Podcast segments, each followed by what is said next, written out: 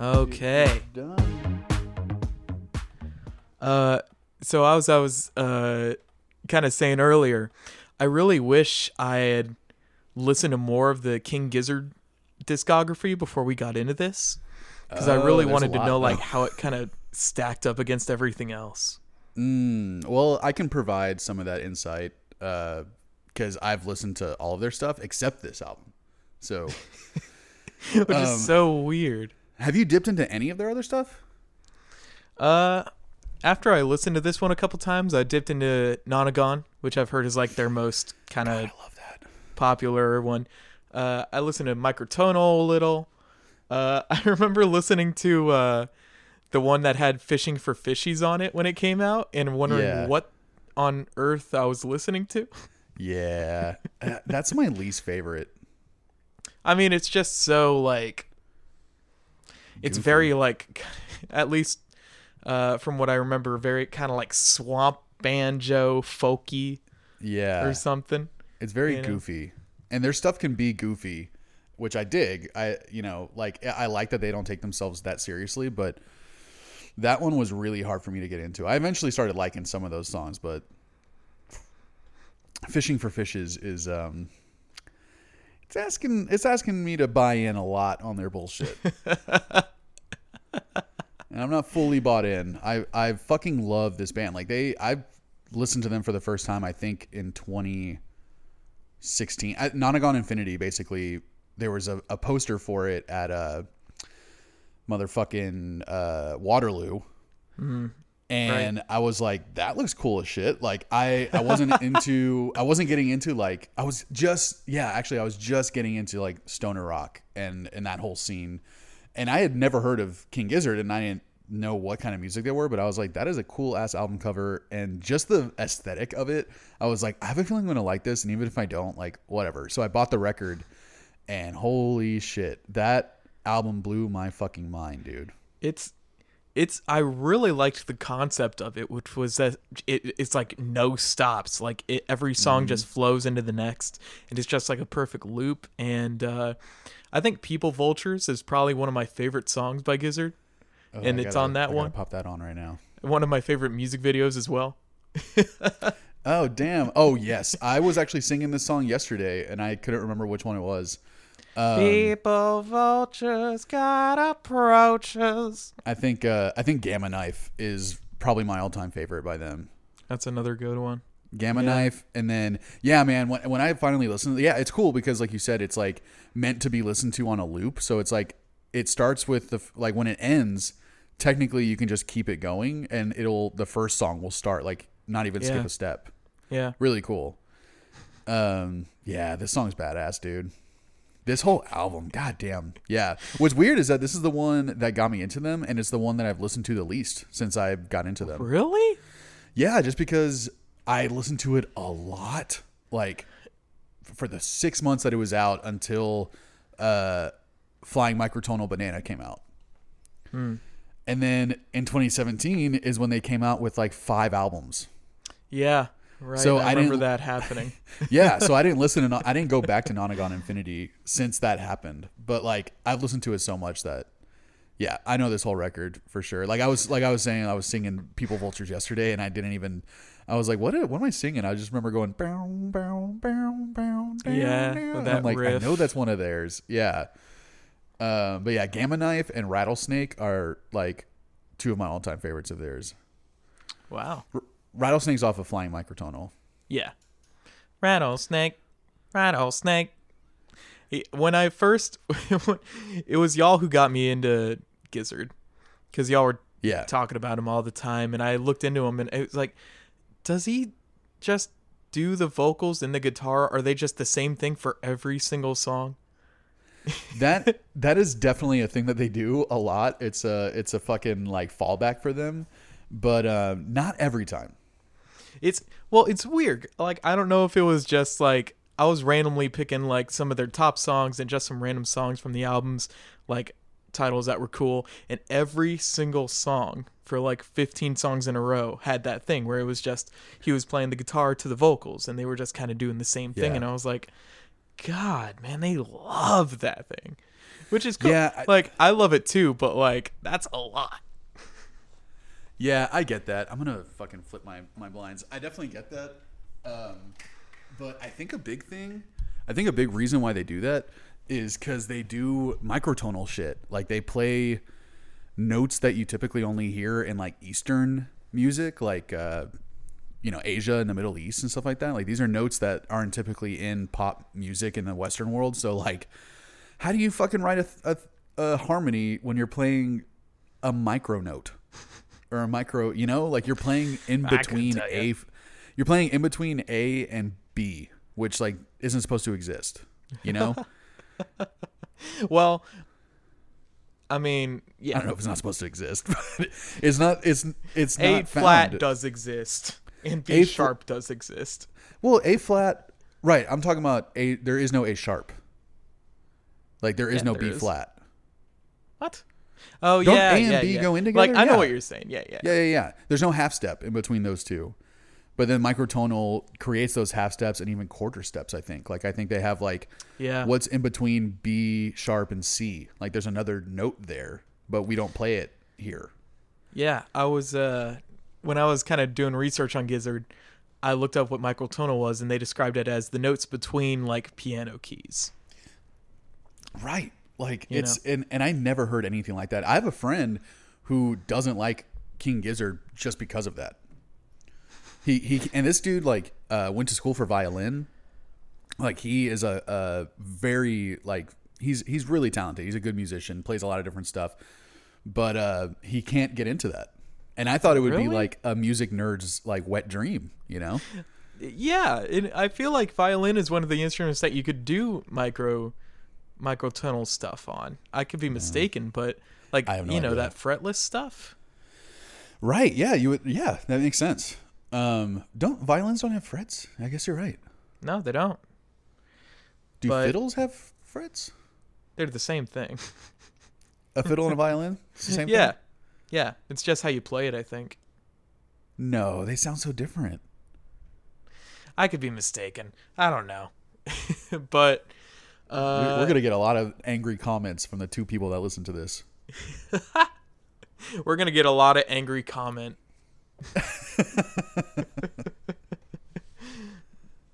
Well, uh, if you would, if if you would let me do the honors, Lucas. Do you want to tro? You want to do the tro? Yeah, I want to. Tr- I want to try the tro a little bit. Throw, try the throw tro, a little though. my stank on it. Give me a tro bone. What's up, everyone? Welcome to another episode of Ear Buds, the podcast where two buds talk about one album for far too long. Mm-hmm. Hash it out. Hash, talk about what we like, what we don't like, what we kind of like. We try to argue with each other. We're usually trying to punch each other through the uh, screens on our computers. Body uh, bag, body bag.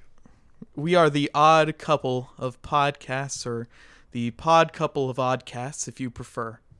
Uh, I'm your host, Brett Danger Hanahan. That's me.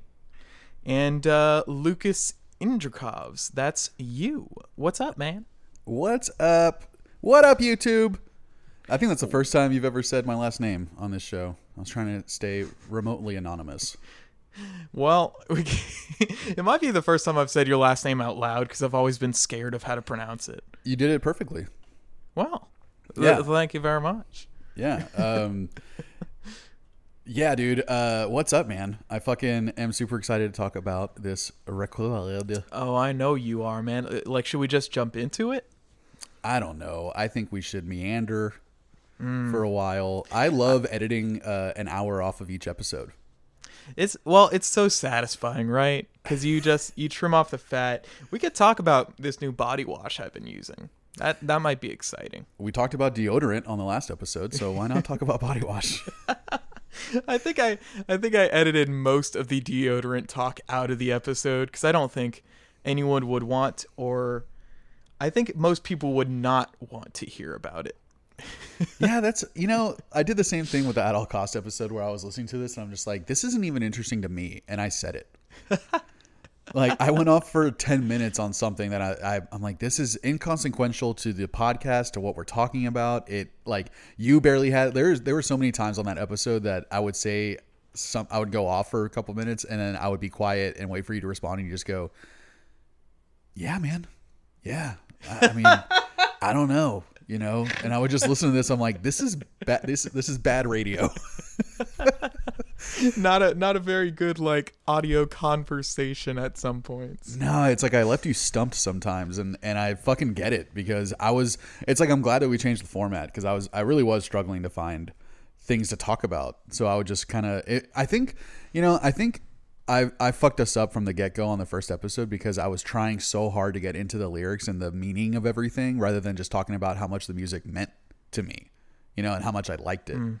So I tried breaking it down a little bit too much. And then I just think since then it's like we've gotten, or I've gotten a lot better about like just vibing with it, rather than like trying so hard to make sense of everything. And, you know, kind of taken away from the, the art of it all. Like you kind of take, you, when you, when you I mean, analyze it that much, line by line, you know, it's, we can like, we can leave the uh, very focused dissection to the Dissect podcast, you know? Yeah. And, yeah, like, for sure. I get it, because like the first episode was like one of your favorite albums of all time, like a very special album to you. So obviously yeah. you'd want to like talk about as much as you, you know, as as you can. You yeah, know? But I, even so, like, though it was one of my favorite podcasts or one of my favorite um, albums ever, uh, I never broke it down like that before. It's not like I'm I'm listening to it and being like, dude, I, I bet this line means this and. And nine eleven and fucking you know, like it, I just the Bush I, administration. It reminded me, yeah, it reminded me so much of when I interviewed um, Steve Choi from Rx Bandits. You do take away a little bit of just like the magic of it when you break it down that yeah. much. You know, I mean, I I'd love for us to get to that beautiful balance of kind of methodical but also emotional. You know, kind of yeah. like looking at it as. As musicians, uh, critical, right? But then also like, you know, it, how we felt about it, like the impression it gave us, how it made us feel and all that. And like, we'll find that balance, you know? Yeah, we'll get for there. Sure. I honestly can't believe that we're on our sixth episode. Like, this is crazy. Didn't expect it to, to last this long. You know, it's like something that you think you're going to try a couple times and then someone loses steam, you know, but. Oh, dude. I mean, I was, I was nervous that we were going to like, be mid record the first episode and you'd be like, man, you're not very good at this, are you? And I'm like, uh, yeah, I'm not. Man, that's so telling, because I was worried that you're the one that has done podcasts. Like, you've done this shit before. I was the one, I was worried I was going to be like, just fall so flat. And I feel like I, you know, again, own worst critic or whatever, but like, like I want to talk about these albums, like how we talk about it at band practice, you know? With uh, with some ambient guitar and blaring drums in the background. Mostly fucking guitar that doesn't seem to notice that we're trying to have a conversation. Yeah, Michael. Just fiddling around with something. Quit diddling yourself in the fucking other room. You're being so loud. I mean, it was the same thing. Like, you would do it too. I would do it all the time. We'd I all mean, just kind of yeah. get in, in our little mode and just be like, I just want to play and just... start playing um but yeah, dude, this uh King Gizzard, man, how how uh so you said you you just started listening to them like recently, like ever since you you met us basically? Oh yeah, it was like y'all are the only reason I know them. I, I'm not sure I would know them otherwise, uh but this was probably the album I'd listened to the most, because I listened to it like three or four times when it came out. Yeah, this one came out in twenty nineteen? Yeah, just like a year or two ago, depending on how you look at it. Yeah. Yeah, dude, it's so crazy because the hype, my hype for this album was so real. Like, they came out with Planet B and they came out with Self-Immolate, like two music videos. Mm-hmm. And I was just like, Master, I think it's Master of the Universe or Master, yeah, Murder of Murder the Universe. Murder of the Universe, yeah. That is a straight up like concept metal album. And so that was the heaviest I'd ever heard them get, but they're pretty fucking rocking most of the time. But when I heard Planet B and Self-Immolate, I was like, this is going to be a concept album. I mean, yeah, it's a whole, yeah, it is. Like I, I finally delved into the lyrics for the first time today. So cool, dude. And I was, I was really impressed by what I found. You know, I really actually liked the story of this album. Me too. I think um, it's crazy when you think that the the singer Stu, that he wrote all the lyrics. He wrote most of the music, as far as I can tell. He played bass on this album. He produced it. He mixed yeah. it. He recorded yeah. it. Like, I think it's the same. He's he's definitely like the driving force behind like the creativity of this band. And I want to sure. say um, it's the same thing with Murder of the Universe. I think it was all him. Like, I think he just like gets these ideas. He's a really big fan of, um, oh, what's that fucking guy? Lovecraft?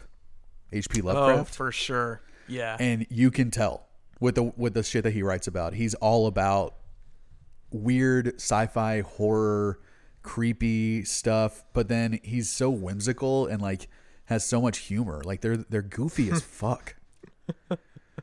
I would say uh not not too much humor on this album, but not really, but like a little.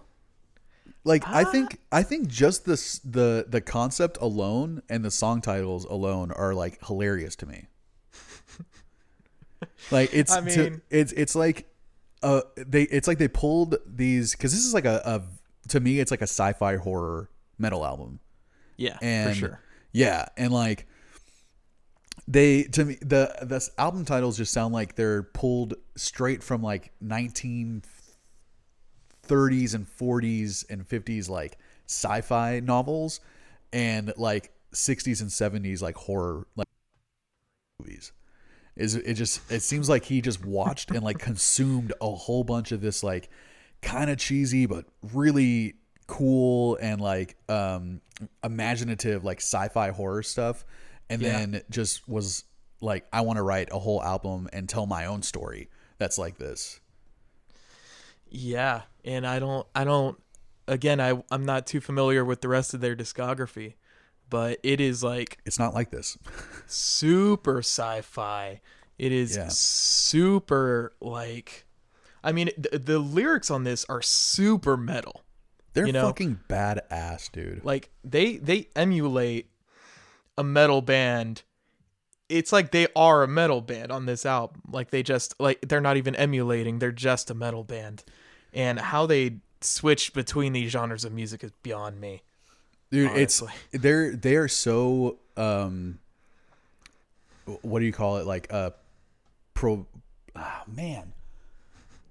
Like when like when you come out with a shitload of stuff, like you just prolific, prolific. They are so prolific. Like legitimately, King Gizzard came out with five albums in one year, and they were just like they. This dude had so much in his system that he just had to get all this shit out. And and they, I think, also just release, they have their own record label just to be able to release their own shit whenever they want. Yeah. Which yeah. is another reason why they can do this. But to think that you can write five albums worth of music and the genres that you span over one year, over five albums, is like, it's, it, it's, it's fucking it's incredible. it and, is and the fucking level incredible. Of. The level of quality as well. It doesn't seem like they skimped on any of these records. There's not, right? At least until you get to Fishing for Fishies, which they had to take a couple years off, or at least a full year to fucking. I think a they couple just of years to them. Yeah, I think they just toured. Yeah, it probably felt like a decade. Yeah. But they, yeah, man. I mean, those five records. They're they're. I don't think there's any filler in there.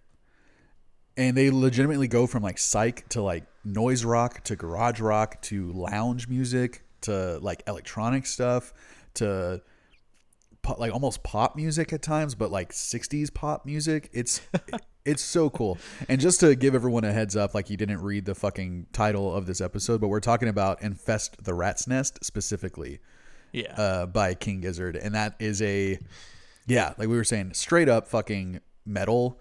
And so impressive that you can go from a lounge album and then a metal album and you play both just as well with just as much like passion and fucking like, you can tell that they really crafted these songs. Like I, when I first listened to this, I was like, oh, this is so like pleasantly kind of like sloppy. When I first heard it, I was like, this is so like, and that was another thing. I'm like, oh, kind of, that's like kind of their humor. Like it's, it's so like, I, I thought it was a little, um, like low effort at first, which is weird to say. And I think it's only because of the way that it's produced. Like this, this album sounds like, like, how did I write it? It's, it sounds like um, exactly what you would think if a garage rock band or like a noise rock band decided to write a metal album. That's mm-hmm. what it sounds like. Like it, they use the aesthetic and the production of a garage rock, like noise rock band, but they just played metal instead. Yeah. I mean, so it's, it's it, really fuzzy. Yeah. I was just about to say that it's got that fuzz. Uh, it's got, you know, those kicks are uh, pretty high in the mix. That, that bass. Little muffled it, even. Little. It, yeah. And yeah. Uh, it's, it, I, I can only assume the variety of their music comes from there being seven people in the band, right? And they can like yeah. kind of pull everything from each other. But I read on Wikipedia, this album was mainly recorded by only three of these guys. It, that's what it looks like. Like, yeah, looking at the um, the credits for this, it's like Stu, um, the drummer, and uh, the fucking, I think the, the harmonica bassist. player. Or the bassist, okay. Yeah. And uh, it's, you know, I, I was kind of listening to it and I, and I was thinking like, it doesn't sound like there are seven people playing on this thing right now. And, True. you know, that's that's how I looked it up. And the, the drums sound, uh, I, I'm not going to say weaker, but a little like, because you're used to that Gizzard, like two people playing drums at the same time thing. Yes. Andrew W K fucking. So there's a wall of sound. And it's cool too because the drums will play slightly different things, so mm. it you do it does sound like two drummers playing. Like it doesn't sound like one drummer's doing a lot. Like they're they're playing distinct parts sometimes, and it's fucking dope. And I I uh, found that the I don't it was like a lot easier to appreciate all the individual instruments, I guess. Mm. And I found that my favorite part of this album is actually the bass. Whoa. Yeah, dude. I mean, they, like there's some there's some bass lines in here that are just like, mwah, just yeah. like juicy and just like, ugh, they they they hit real hard. Yeah, what is the one that um the the music cuts out and it's just the bass during like one of the choruses? I want to say during one of the choruses. I mean, it, that happens a couple of times. They do give the bassist uh, his time in the sun. Yeah, I did write on a lot of these songs, great bass line. Like, and it's crazy because that's a singer. That's not their typical bassist that's playing the, the bass on this. Really? Yeah. Oh, it's on Superbug where during one of the choruses, it's just the bass is going like doom, doom, doom, doom, doom, doom, doom, doom. And then the guy's doing his like Superbug. Yeah. It, it just like. Cutting everything out and just having that bass line just really fucking like creepily playing it like builds mm-hmm. the tension so well for that for that song like oh yeah and there was a there was another song where he kind of got a little uh solo. It wasn't Superbug, was it? No, it was uh oh my god I'm I mean I literally wrote great bass line on almost every song that I have notes for. I think it was I think it was Mars for the Rich. Mm, uh, okay. I'm kind of looking through it now. Yeah, that's one that I put. Great bass line. Um, yeah, there's kind of a little bass solo with the bass and the drums. And uh, it, it kind of builds up a little. And then the guitar comes in with the riff. And then they all come in. And it's a beautiful like last chorus. Like, ugh. Oh, so tasty, dude. Yeah, man. The the it's And it's just so crazy to think that like the dude who wrote all these songs, who... played guitar and sang on all these songs, also did all the bass lines, and all of those things are next level amazing. It's like there must be something wrong with the guy, you know, right? It's it's like one of those things where like, and I don't want to like disparage anyone, but it's just like one of those things where someone has like slight autism or something and they're just like a savant, you know. And it's like this, yeah, there's something the I can't imagine having that much stuff in my head that I can put out onto paper and like into a song. That, I mean, that's, this dude needs to write books or like a graphic novel or something. I'd, I'd be surprised if they, if they don't sometime, man. I bet they, it could be like, uh, the Mars Volta, uh, wrote the, the singer wrote a book and then they made an album around it. You know, they oh, might right. do that, or they could make a book off one of these albums, you know, like I'm sure it wouldn't be too far out of their reach. definitely thought with Murder of the Universe and with this, um, with with Infest the Rat's Nest, it both of them just would work so well in a book or a graphic novel because it, it's it's already a story.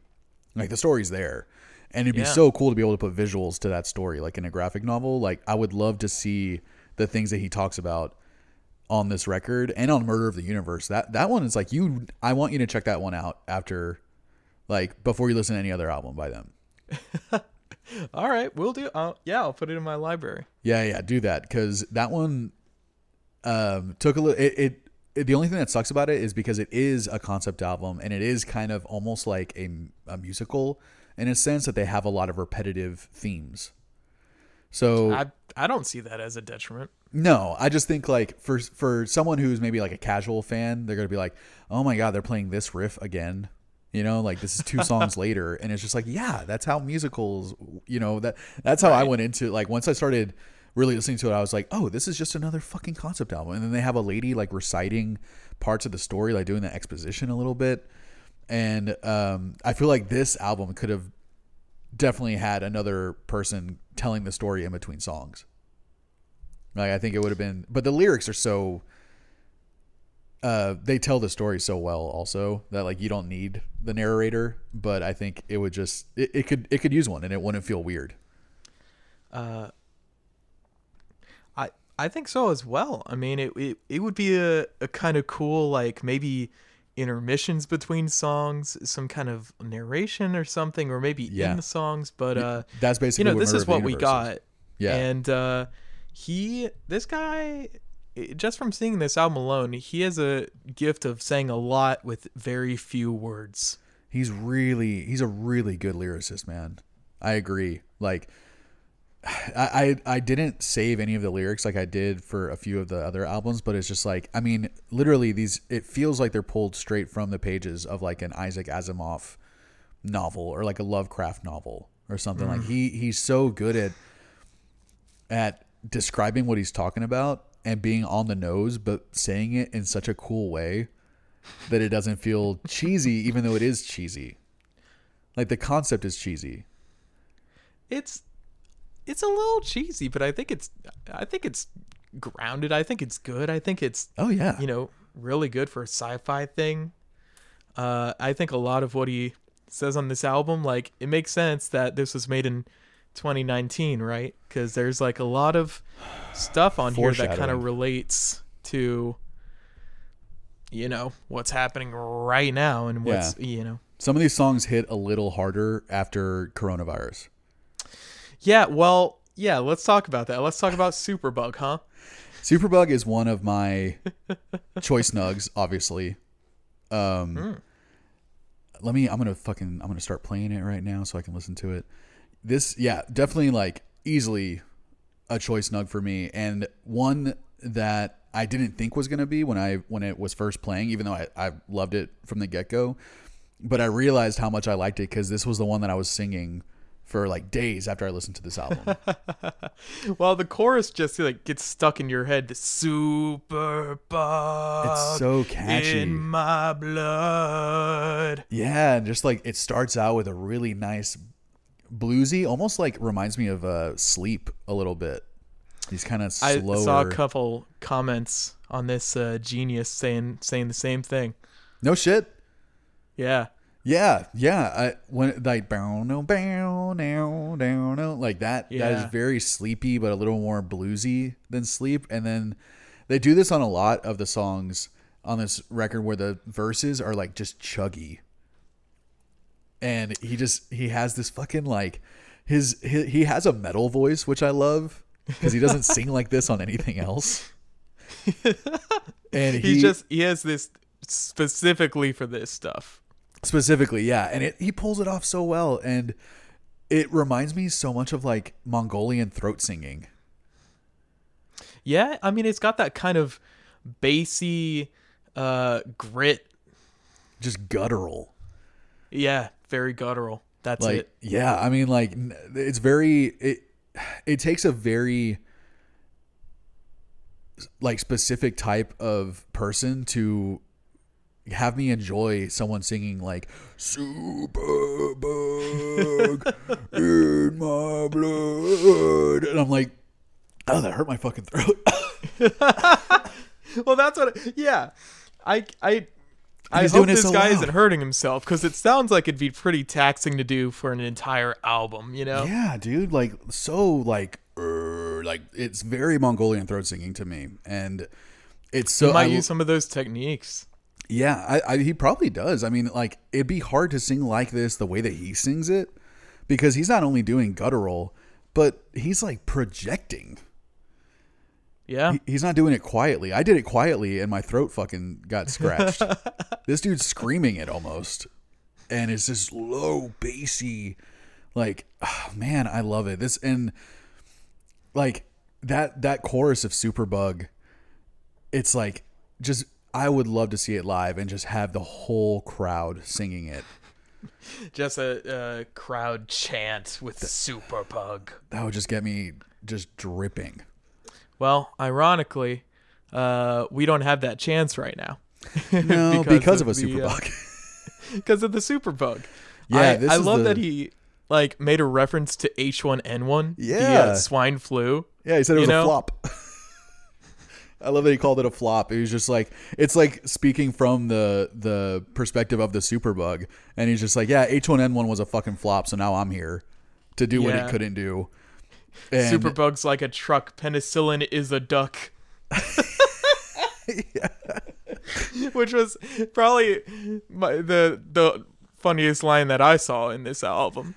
and and I the it's kind of funny too, but I still love it where he goes, uh, it never ever ever stops, it never ever, never gives, ever a, gives fuck. a fuck. It's like so silly, but I'm like, dude, how do you sound so cool doing something so goofy? And it's one I of the mean, longer songs on the record too. Huh? Oh, I was just saying it's one of the longer songs on the record too. Yeah, well, you know, no song is really too long on this thing. Mm-mm. This one's almost uh, they, seven minutes, and it doesn't feel like it. Yeah, it's they. Uh, it, this album is around thirty-nine minutes. You said, right? So I think it's um thirty-four. Thirty-four. Yeah, thirty-four minutes, well, nine songs. I think I just get so engrossed with music that it it always seems longer to me. Like it doesn't feel like a thirty-minute album to me. They they shoved a lot of shit into thirty-four minutes, man. They told a whole story. In thirty-four minutes. And uh, did you uh, ever have a chance to click on that link I sent you before we recorded Fuck. today? No. Let me. I'm going to open up right now. mars for the rich dot com. Oh, right. So you you referenced it. So I think you know that this is a game they made. Yeah, they made a first-person shooter for yeah. this album. So the and concept it, of this album, real quick, just to like kind of encapsulate it as like easily as I could. I was like, it's basically, and I got this from like some notes that people left online also, but like they talk about the disparity between rich and poor people right now, but also the potential of how that disparity can just get larger and larger as we, as the future, you know, in the future. And the, the concept is at this point, our planet is uninhabitable. Uh, not because of just a superbug that's killing a bunch of people, but I think it's like, I think they mentioned climate issues and stuff yeah, like that. Yeah, it's also too. like economic stuff. Or, uh, economic stuff. Like they talk about uh, an organ farmer. Environmental like, stuff. Yeah, and they talk about an organ farmer, like um, another great song title where it's basically talking about like industrial farming. And, and that industrial farming is like one of the biggest like causes of global warming. And right. so, yeah, so this album's about like how rich and poor are so separate from each other, and essentially like we're able to finally colonize Mars, but the their their idea of the people who get to colonize Mars are the rich. Only the rich are going to be able to afford it, and the only the rich are going to want to select the people that go up there also to follow yeah. them. So all the poor people are left on Earth um, to deal with the with a basically a, an, an inhabitable planet, and that's what this whole yeah. thing's about. And uh, the the kind of first half of this album is kind of putting these problems, kind of telling you about these problems on Earth, and the second half kind of focuses on people from Earth who try to escape from Earth and they try to go to Venus, right? As as a kind of last resort. Yeah, where uh, they talk about it on um, the songs are called like Venusian one and Venusian two. Yeah, which it's, you know, the more I was reading into this album, the more everything clicks. Like, I finally understand what the cover is, the cover of the album. Uh, yeah, what is I've, it? It's a horse skull, right? It's a rat skull. Oh, that's a rat skull. Oh, that makes sense. Infest the Rat's Nest, right? Right. Uh, and Venusian one and Venusian two, I realized, like, those are the names of the ships that they're using to try to get off the planet. Right, and Venusian one crashes um, and burns on impact, right? Uh, well, it, it's it's uh, into the perihelion, which is like the closest a planet gets to this to like the sun, right? Yeah, so they tried the- to use the sun's gravity to propel themselves to Venus, and then they got they got sucked into the sun. And yeah, they basically try and like slingshot around the sun and use that that uh gravitational pull to kind of slingshot yeah. them into Venus, and they burn up, right? They get too close. Yeah. Yeah, man. Ah, so I would, then, I really uh, would love to see this on on in a graphic novel. Oh, dude. And in uh, Venusian two goes, they learn, they actually do land on Venus, but, uh, you know, maybe they crashed, maybe, like, the the planet is very, very dangerous and, like, n- nearly uninhabitable, so they all, you know, kind of die, self-immolate, go to hell, and, like, my favorite part of the album, yes. and why I'm super, super happy that I played the Mars for the Rich game before I got into the lyrics of the album. Oh. Uh, cause in the game you, it's, it's, it's like Doom, like the original Doom. Right. It looks exactly like Doom. So you see this, uh, pillar, like this gate, right, from the album cover. Uh, and you kind of walk up to it, and suddenly, like, chaos ensues, and, and rats, just hundreds of thousands of rats chase after you. And, you know, giant, giant rats that shoot fireballs try to kill you, right? Right. And so I was like, okay, this is a lot. Uh, and then... That sounds awesome. You get, you get into the song Hell, which is one of my uh, choice nugs. Oh, man, it was so good. And it talks about how, like, Satan has taken these uh, people who were trying to go to Venus and, and end up dying. They kind of join his army, and they attack uh, the people on Mars. And yeah, who they he Satan describes the people on Mars as rats. Yeah. And so he goes, go infest the rat's nest and go, like, basically kill everyone on Mars. And I love that he says, remember the entrance and remember where you how you leave hell or something like that, because it's like the door to hell is is made of amber, and he says yeah. remember this, so after you kill all them you can come back. Yeah. And I, I it was just like cool, kind of like everything connecting all at once. A very, very cool payoff, I'd say. Dude, yeah, Hell is such a good song. And it's it's one of the, the songs that um, that I love to do in my own songwriting, where the the second half is different than the first half. Oh, and that that second half, the way they get into it is so cool, so cool. They, yeah, because the start song starts that, like really thrashy. It starts really thrashy, and then it drops off, and then it's like maybe it's a guitar, maybe just an effect on the guitar where it does a riff, and then just some feedback, and they go into it, and it's it's a they played on a, a deeper part of the guitar, and ugh yeah so dude. cool so cool me, it, it's very Middle Eastern, that that's that second half of the song, and it, for all I know they're playing a microtonal guitar. That could be it. Yeah, yeah. But I love me, like uh, on this song they kind of do what you'll hear in a lot of King Gizzard songs, where right before they go into like a little interlude the singer just goes woo, or like goes, oh, oh or something like that. And then they do those like really fuzzy, echoey guitars that are just like echoing over each other and feedbacking. He, they, that, they do that a that lot, and be, I never get tired of it. That is that dude's second favorite move, aside from matching the guitar notes. Yeah. Uh, I wrote down in my notes just, oh. Yeah, he loves doing like the, oh, and like doing like a little, oh, like like just little um, accents just to get you into the next like little musical interlude, and they they repeat that echoed guitar, fuzzy echoed guitar on so many songs on so many albums, and I've yet to get tired of it. In fact, mm. I ripped it off hardcore on a lot of Mortalis albums or songs. I ripped it off so hard because I was so like one of the things that once whenever I was in a band in high school, we started trying to play. We were a ska band at first, like ska punk, and yeah. then we started trying to play reggae. I, I was like getting more into dub. So once I got into college and I started uh, basically doing drugs, I was like, I like dub music now. And one of the things I liked the most about dub music was the echoes. Right. The little... It's very signature. Yeah. Long, big echoes. Yeah. Yeah. Lots of space and, and lot. And they, and then some of the cooler dub is when the producer will go in and affect it even more, where the echoes will kind of like their, the sound will be a little like modulated.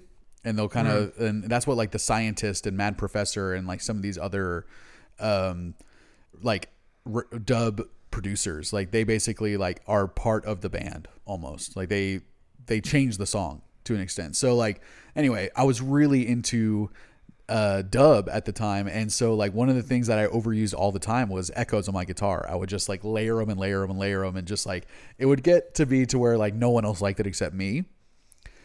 and and I never really heard it outside of reggae. And then when I discovered King Gizzard, I was just like, oh my God, this is like the rock version of what I was doing in reggae, where it's just like so over the top and like it, it feedbacks and goes over itself, and then it becomes indecipherable, and it's really just noise mm-hmm. at that point.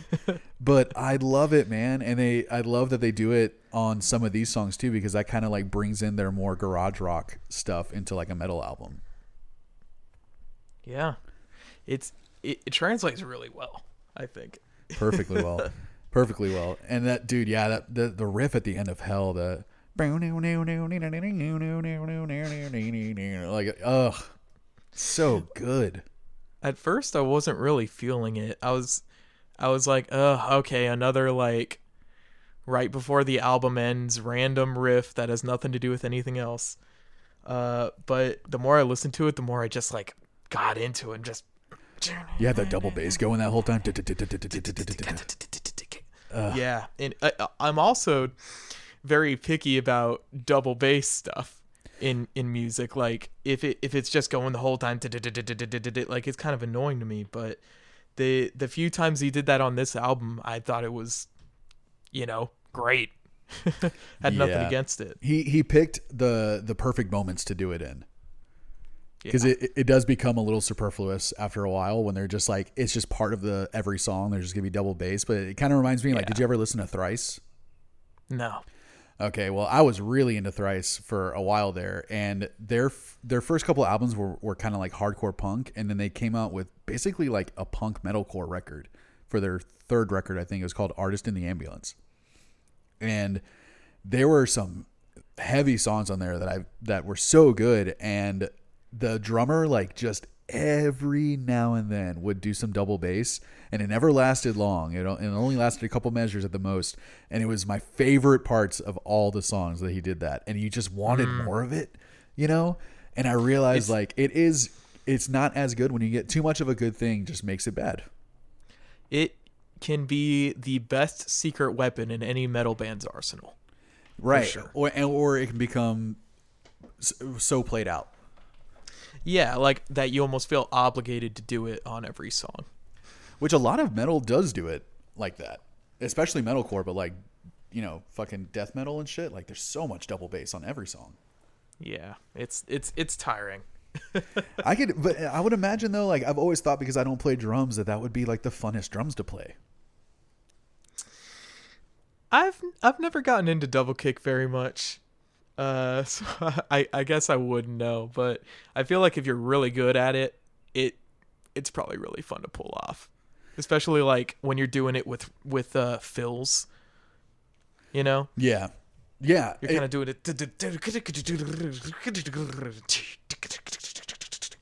you know, that sounds so fun. It, it, but like uh, a friend of mine who's also a drummer doesn't like that type of drumming that much either. He says like, yeah, just because like, he just thinks it's like, so you're technically good. Great. You know, like you can learn to be technically good. If everyone practices enough, you can get that good. But it's like, yeah, he thought that there was no artistry in it.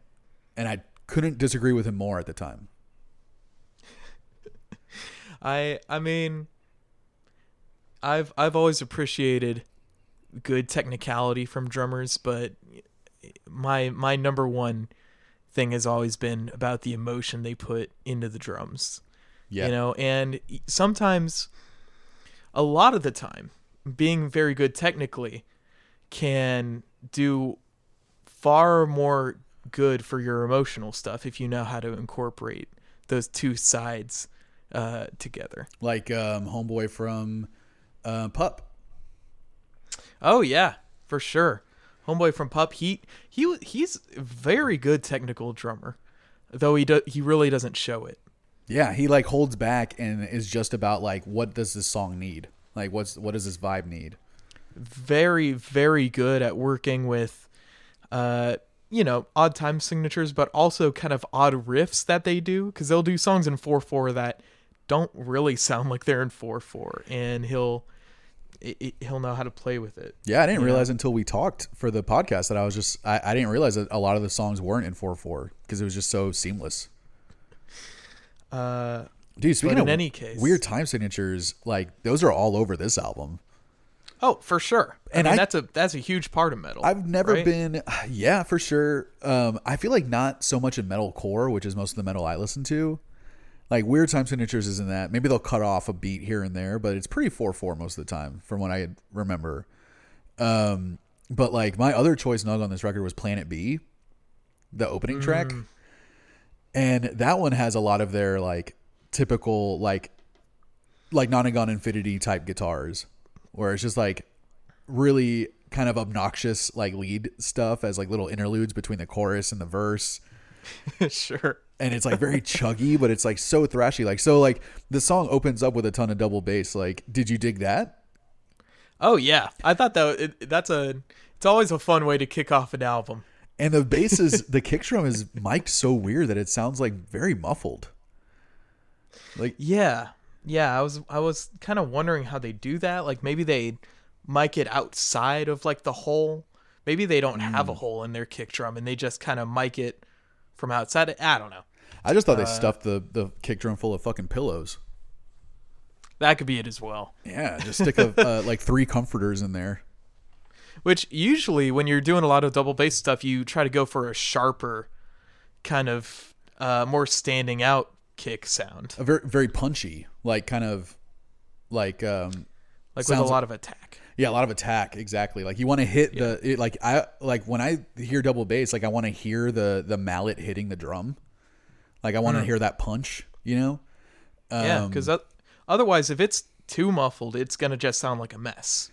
Yeah, and this one this kick drum on this album is really muffled, but it's awesome. Like I think it, it adds to the garage rock band doing a metal album like sound. Yeah.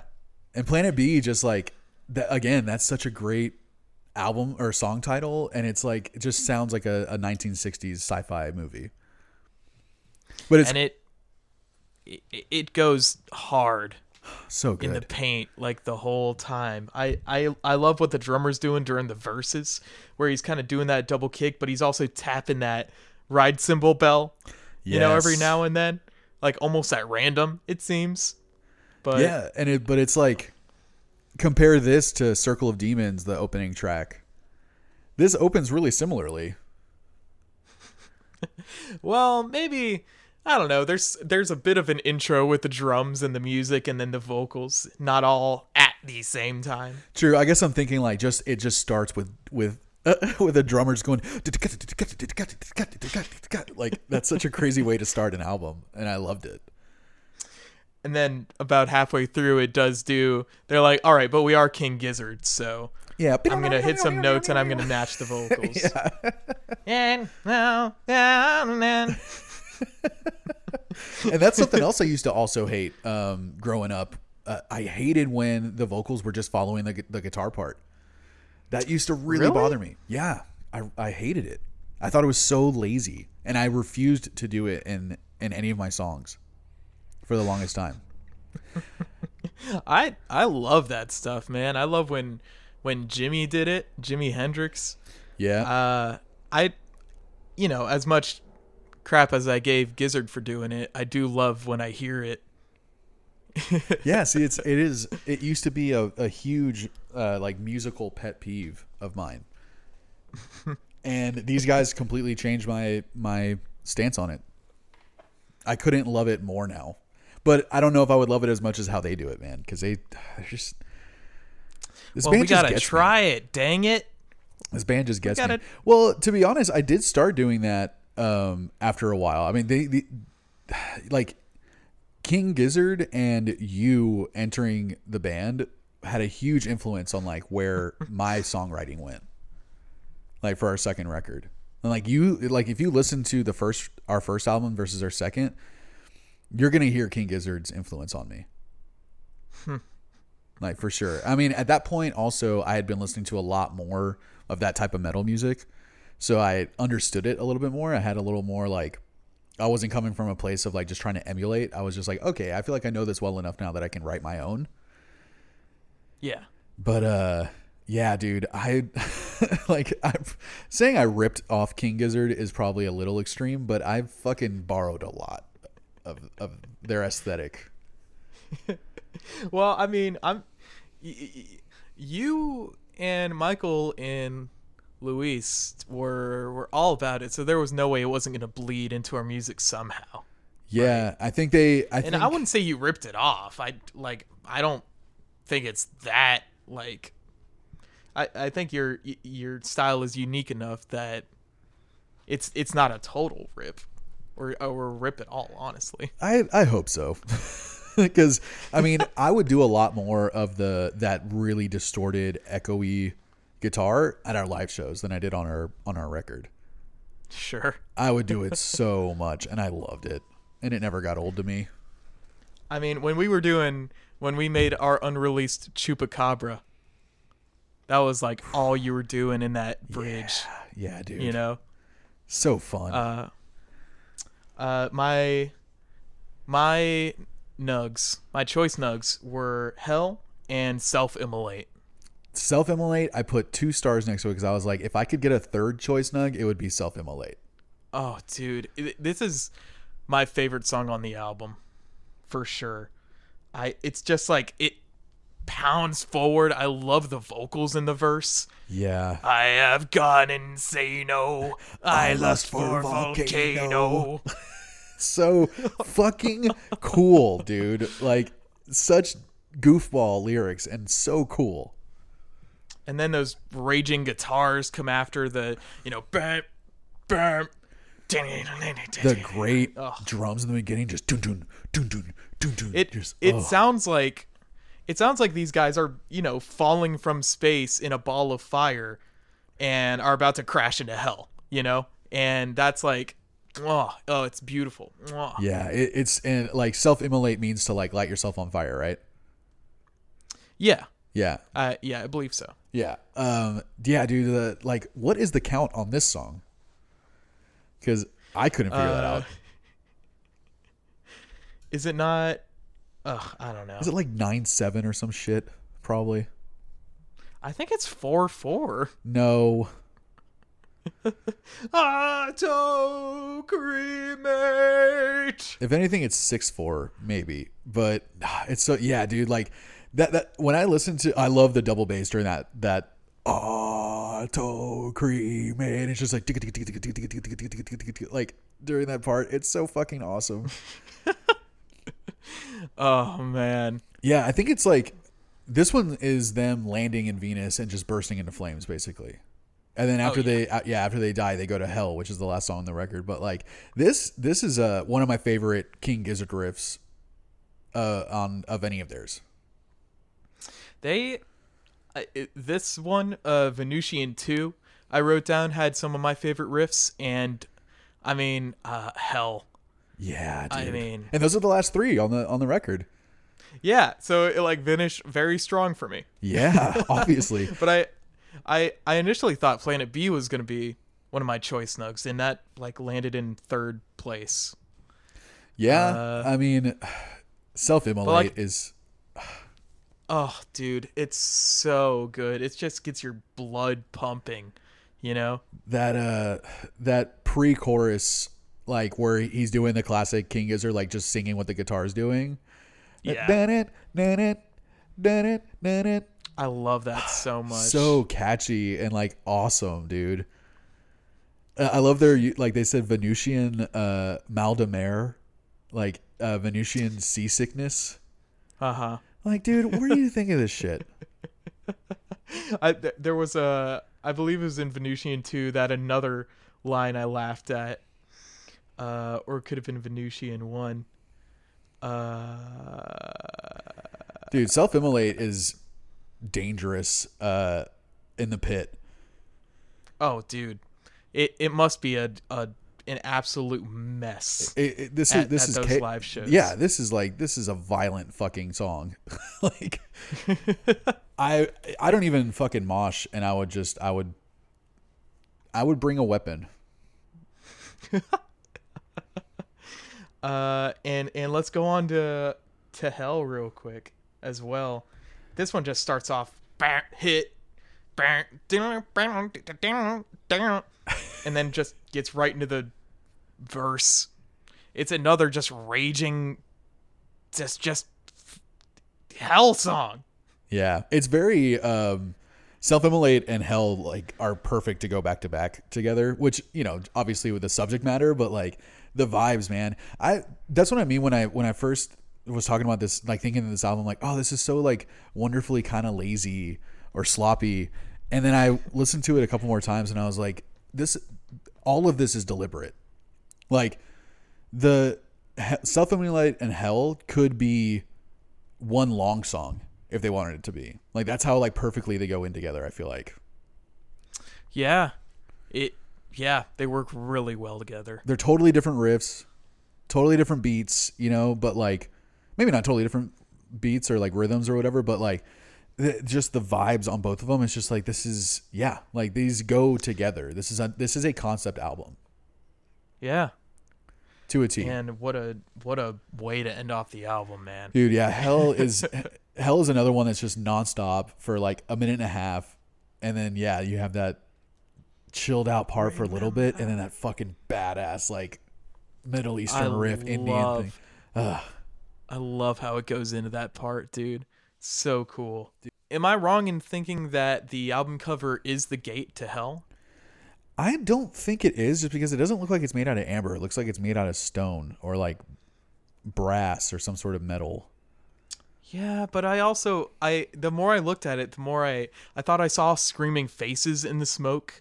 That could have just been me wanting cool things to happen. And I, I also only realized today that like it's not a gateway into hell, it's like a chimney, because the bottom of it is, you see those grates. Oh, there's g- light glowing from underneath it.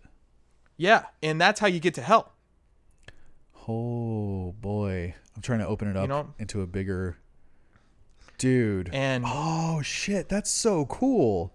Yeah, yeah. And it, it's stuff like that that you you know you love to see in an album. You love to think you're so smart thinking of these things. Dude, I mean... Uh, but it's also a real credit that they fit all this into an image that was literally incomprehensible to me when yeah. I first saw it. Weird enough, because I haven't thought about that till just now, that I didn't um, I didn't listen to this album for the longest time because of the cover. Oh, real? It, like, it is... It has kind of a... It's ugly. It's ugly. You know? Yeah. And like, maybe it's supposed to be that way. Like, it's kind of, it's hell. Like, it's not supposed to look pretty. There's definitely a very wispy sk- skull in the middle of that gate. Yeah. I see I mean, it. I, it. Like, it could have just been me seeing things, but. Oh my God. Well, now I'm just like, I'm finally, because I've only seen this album cover like on my phone. So I'm, I, someone made a wallpaper of it. And I'm looking at it now, so I'm, I have it blown up, and it's so clearly a rat skull, and I never noticed. Yeah, yeah, right.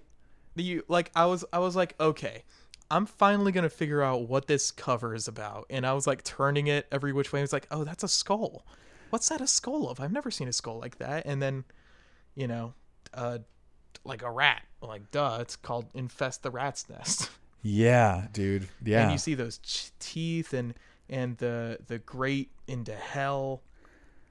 Uh, dude, it's, it's so cool. I never noticed these little details before. This is awesome. And it, it looks like, honestly, it might just be a drawing or a painting, but it looks like a physical object. Yeah, I was wondering about that because it looks like they just made this sculpture, had someone made this sculpture and put it on like a red podium or something, put smoke around it. Yeah, or easily just take a picture of it and just Photoshop this shit in there.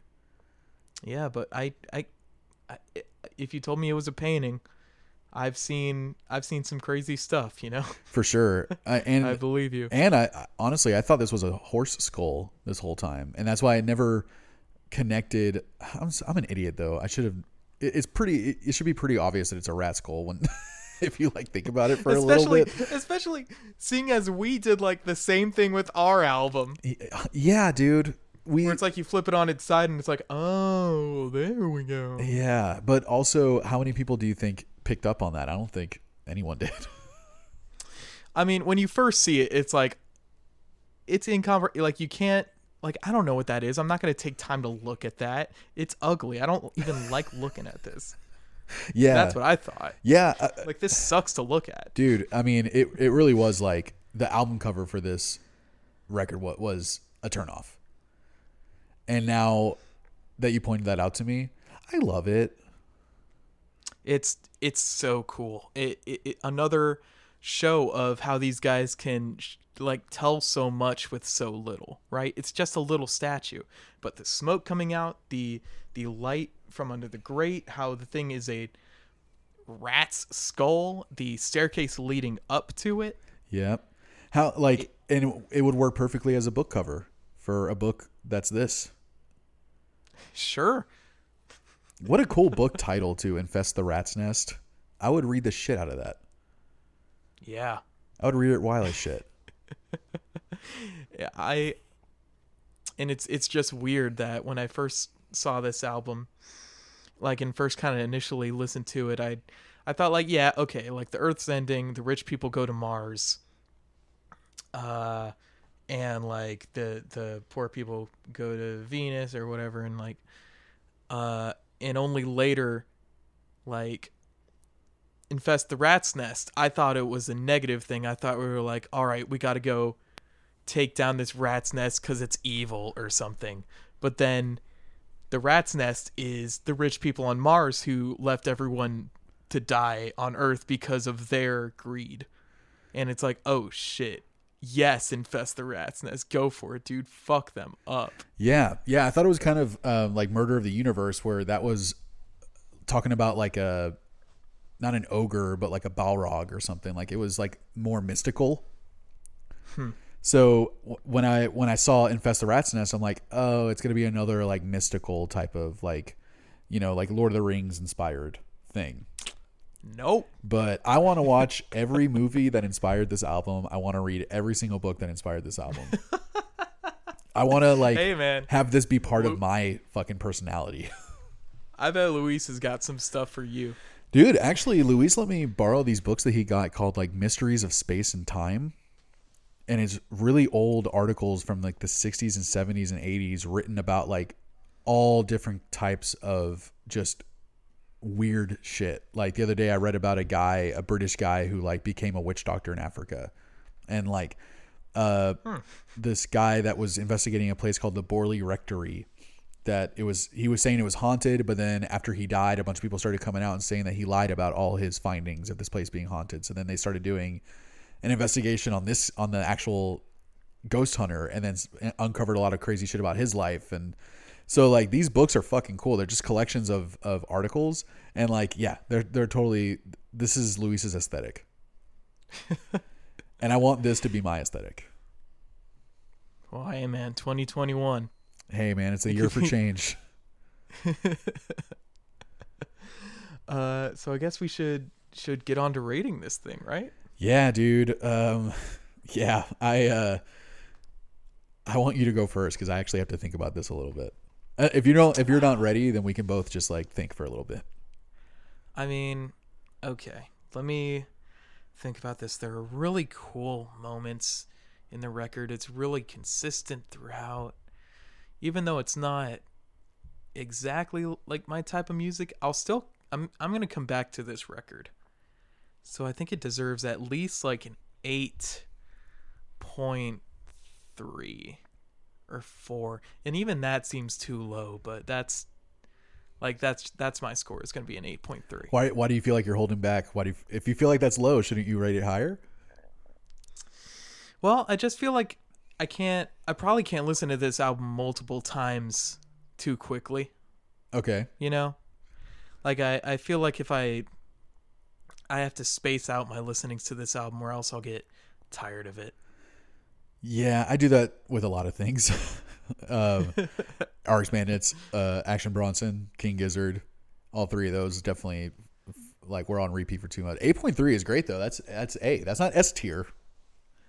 It's not S tier, but it's an A. It, like it, it, it might seem a little low considering like all the albums we've brought in have been at least like a seven and a half plus. Right. You know, like we haven't like listened to any albums we dislike.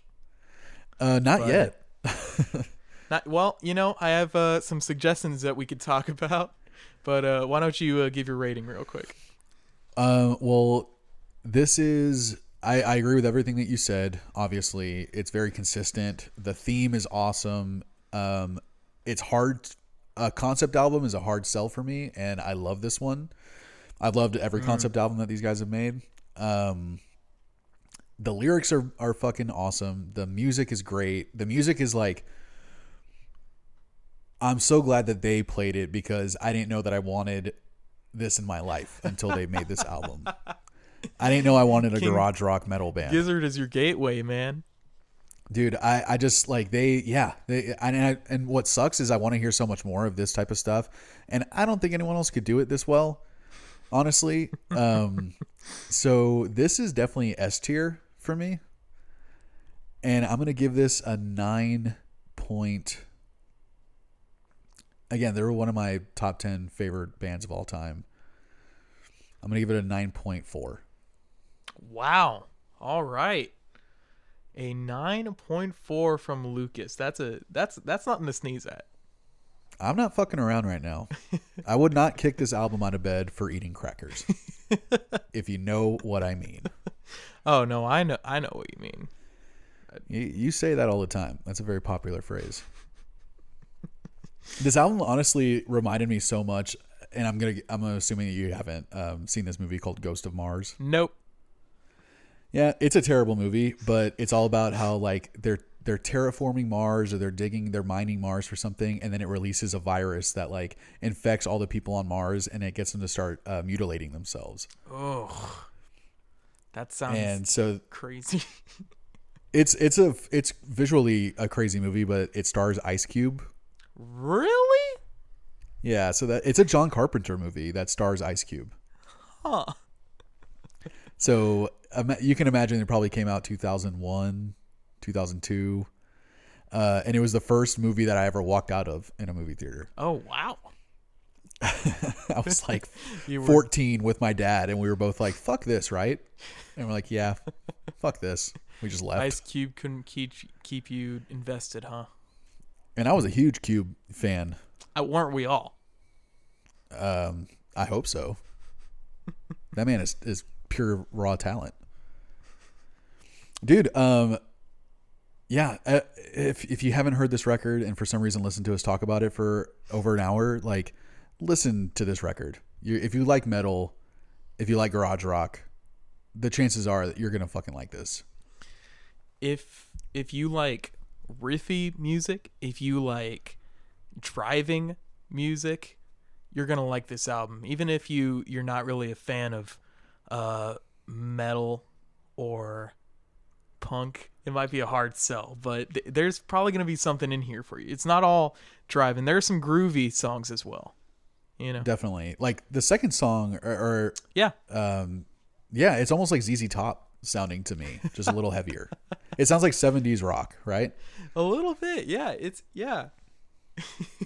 Yeah. So there is a little something for everyone. I, I definitely think that too, but highly recommend this album. We obviously loved it. Um, I had an idea for a real quick uh, segment. I'd love to hear it. So, um, and I hope that while I'm going through it, I can think of the one for this album. So it's weird because sometimes, like, I think about things in weird ways. And I, this is part of the reason why I love Action Bronson, because uh, I think in food also a lot. And I, I, I describe things as food. Like when I, when, when there's a movie that I love, I call it like comfort food. Okay. And stuff like that, you know, like, and I'm sure a lot of people do that shit, but like, I definitely like think of things in terms of food sometimes. And I did it. The first album I did it for was for At All Cost, for Circle of Demons. And for some reason, when I was listening to it, I was thinking like, dude, this is like, because every part is so, every individual part is so fucking well done and so good and so like rehearsed and precise on that album that when you like put it all together, it's awesome, but it's like chaotic and crazy. And uh, for some reason I was like, dude, this is like if you like cooked a gourmet meal, like you made like Chilean sea bass on a bed of polenta and like asparagus uh, juice. And, you know, every you the five different, six different components, and you put them all together and they make this beautiful gourmet meal. But then you take all of that and you put it in a taco. Like that's what at all, that's what Circle of Demons was for me. Like a gourmet meal that's served as a taco. Okay. All right. And so, so, so yeah, I thought about that and I was like, oh, how would I describe all the other records we've listened to? I would love to hear your take on this one.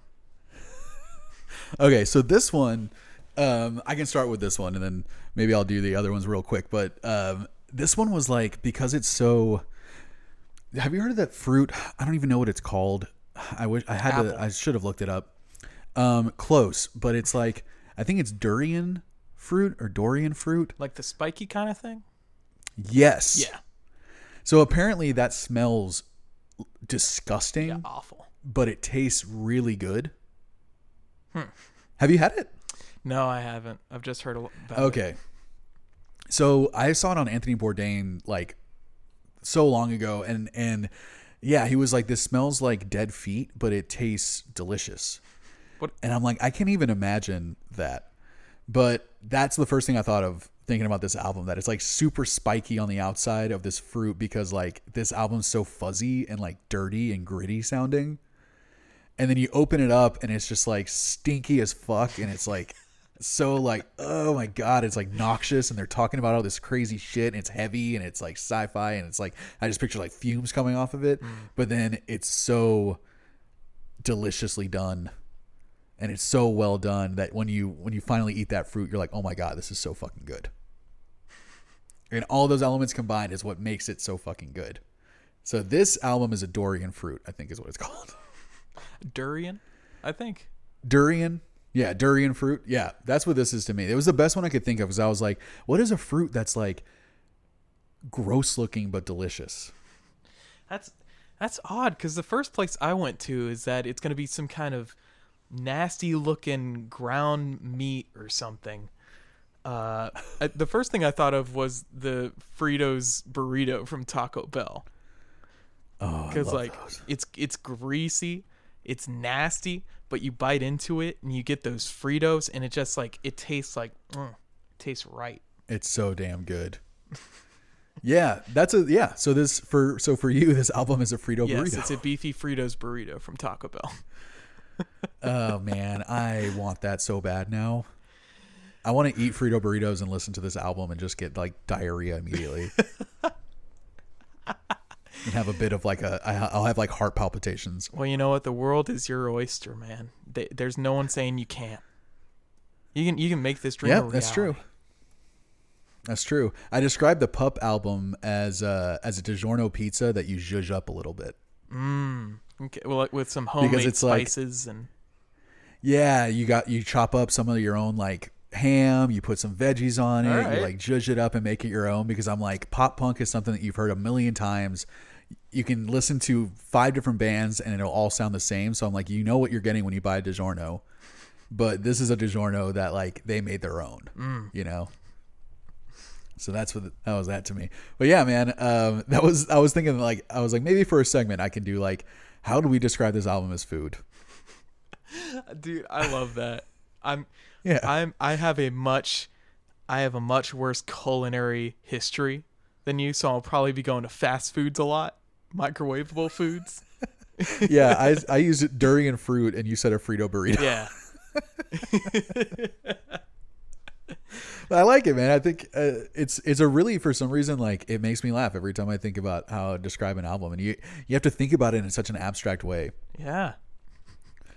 Well, screw you know, so, man. Yeah, hey, new segment. What fruit is it? What food? What? Oh, yeah. What food is what it? What food is this bad boy? Yeah, we're going to do that. That's part of it. Maybe we'll have a little jingle. Maybe we won't. Who knows? Dude, I was wondering if we could do that. Yeah, sure. I wanted to have like little segment jingles. You know, you fucked up because you put that, that little like fail horn in one of our episodes. And I was like, wait, we can do sound effects?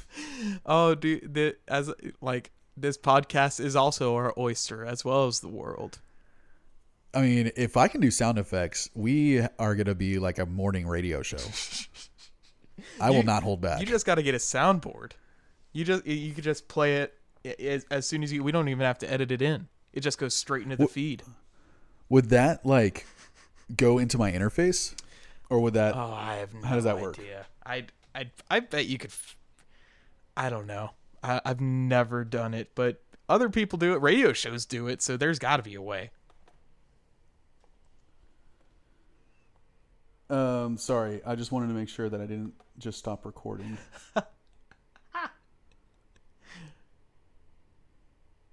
It's weird because like my marker is like three minutes ahead of where the thing's actually recording. Huh. I hope that doesn't mean I had a bunch of delays or something. It doesn't look like I cut out at any point. Well, it's not like you did anything different here from the last episode, right? No. The same thing's been running the whole time. Hmm. I don't know. It's a little odd, but it's okay. Well, um, anyway, uh, anyway, thank you for listening to our podcast, Earbuds. Uh, find it anywhere podcasts are found. You can follow us on our Instagram for a little updates if you want. And I think this is the first episode that we don't know what album we're doing next. Uh. Yeah, I, I had a couple. Su- I just realized that I had a couple suggestions. We could either record it or we could stop and we could figure it out. Um, let's put the uh, give give your your suggestions, and then they'll everyone will find out on the next episode what we decided. Well, uh, I I had one album that a friend showed me that I actually recommended to you. Uh, it's called Hawaii Part Two by Miracle Musical. Uh, very yep. weird album, something I like want to dive into and kind of figure out if I can.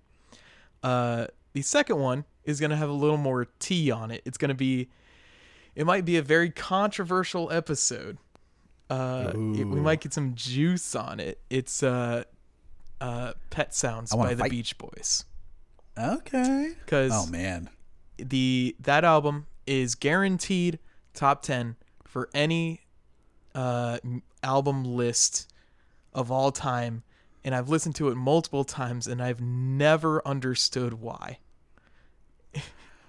So ooh, this might, because I've never actually heard that whole album, so this that might be the choice that we go with, man, because I have a feeling we're gonna piss some people off, and you know what, that's fine.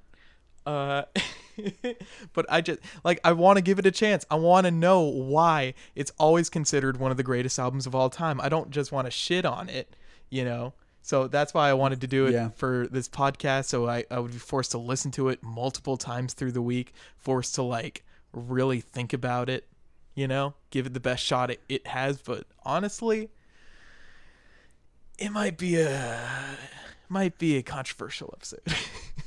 Yeah, I think it will be because I'm not the biggest fan of the Beach Boys in general.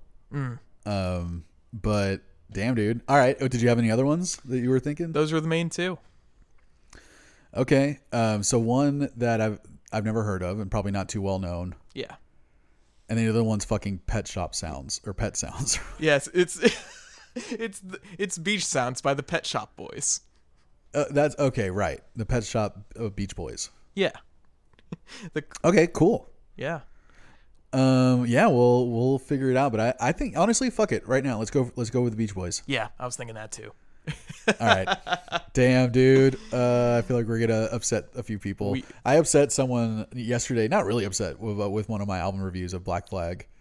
Oh, I'm sure you did not like that album at all. No, Yikes, I did not. But, uh, in any case, check it out, guys. Maybe I don't know. Maybe we'll both love it. You know, who knows? Dude, weirder shit has happened. So uh, until next time, see you, buddies. Uh, bye. Bye. And a three, and a two, and a one.